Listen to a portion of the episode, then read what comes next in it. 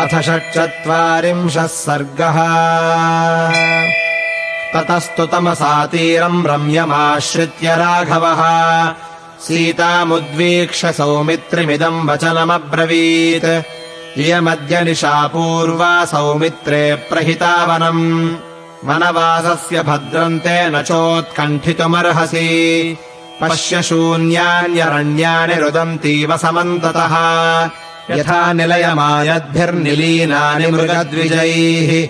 अद्यायोध्या तु नगरी राजधानी पितुर्मम।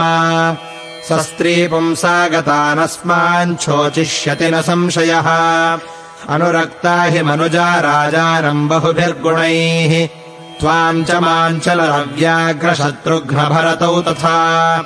पितरम् चानुशोचामि मातरम् च यशस्विनीम् अपि नान्धौ भवेताम् नौ रुदन्तौ तावभीक्ष्णशः। भरतः खलु धर्मात्मा पितरम् मातरम् च मे। धर्मार्थकामसहितैर्वाक्यैराश्वासयिष्यति। भरतस्यानृशंसत्वम् सञ्चिन्त्याहम् पुनः पुनः। नानुशोचामि पितरम् मातरम् च महाभुजा। त्वया कार्यम् न रव्याघ्रमामनुव्रजता कृतम् अन्वेष्टव्या हि वैदेह्या रक्षणार्थम् सहायता। अद्भिरेव हि सौमित्रे वत्स्याम् यद्य निशामि माम्। एतद्भिरोचते मह्यम् वन्येऽपि विविधे सति। एवमुक्त्वा तु सौमित्रिम् सुमन्त्रमपि राघवः।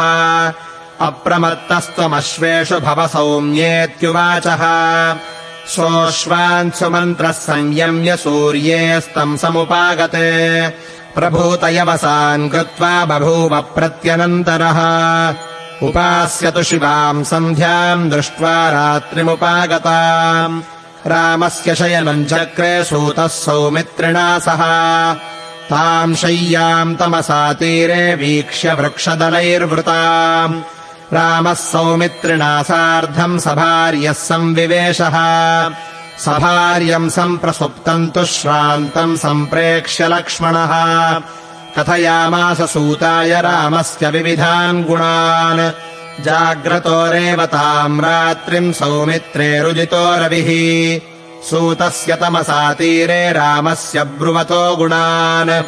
गोकुलाकुलतीरायास्तमसाया विदूरतः अवसत्तत्र ताम् रात्रिम् रामः प्रकृतिभिः सह। उत्थाय च महातेजाः प्रकृतीस्तानिशाम्य च। अब्रवीद्भ्रातरम् रामो लक्ष्मणम् पुण्यलक्षणम्। अस्मद्यपेक्षान् सौमित्रे निर्व्यपेक्षान् ग्रहेष्वपि वृक्षमूलेषु संसक्तान् पश्य लक्ष्मणसाम्प्रतम् यथैते नियमम् पौराः कुर्वन्त्यस्मन्निवर्तने अपि प्राणान्यशिष्यन्ति न तु त्यक्ष्यन्ति निश्चयम्। यावदेव तु संसुप्तास्तावदेव वयम् लघु। रथमारुह्य गच्छामः पन्थानमकुतो भयम्। अतो भूयोऽपि नेदानीमिक्ष्वाकुपुरवासिनः स्वपेयुरनुरक्तामा वृक्षमूलेषु संश्रिताः। पौराह्यात्मकृता दुःखाद्विप्रमोच्या नृपात्मजैः न तु खल्वात्मना योज्या दुःखेन पुरवासिनः।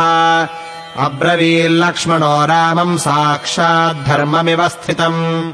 रोचते मे तथा प्राज्ञक्षिप्रमारुह्यतामिति। अथ रामोऽब्रवीत्सूतम् शीघ्रम् संयुज्यताम् रथः। गमिष्यामि ततोरण्यम् गच्छ शीघ्रमितः प्रभो। सूतस्ततः सन्त्वरितः स्यन्दनम् तैर्हयोत्तमैः योजयित्वा तु रामस्य प्राञ्जलिः प्रत्यवेदयत्। अयम् युक्तो महाबाहो रथस्ते रथिनाम् वरा त्वरयारोह भद्रम् ते ससीतः सह लक्ष्मणः। तम् स्यन्दनमधिष्ठाय राघवः सपरिच्छदः शीघ्रगामाकुलावर्ताम् तमसामतरम् नदी। ससन्तीर्य महाबाहुः श्रीमान् शिवमकण्टकम् प्रापद्यत महामार्गमभयम् भयदर्शिना। मोहनार्थम् तु पौराणाम् सूतम् रामोऽब्रवीद्वचः उदङ्मुखः प्रयाहि त्वम् रथमारुह्य सारथे। मुहूर्तम् त्वरितम् गत्वा निवर्तय रथम् पुनः। यथा न विद्युः पौरामान् तथा कुरु समाहितः। रामस्य तु वचः श्रुत्वा तथा चक्रे च सारथिः प्रत्यागम्य च रामस्य स्यन्दनम् प्रत्यवेदयत्। तौ सम्प्रयुक्तम् तु रथम् समास्थितौ तदा ससीतौ रघुवंशवर्धनौ। प्रचोदयामास ततस्तु रङ्गमान् स सारथिर्येण पथादपोवनम्।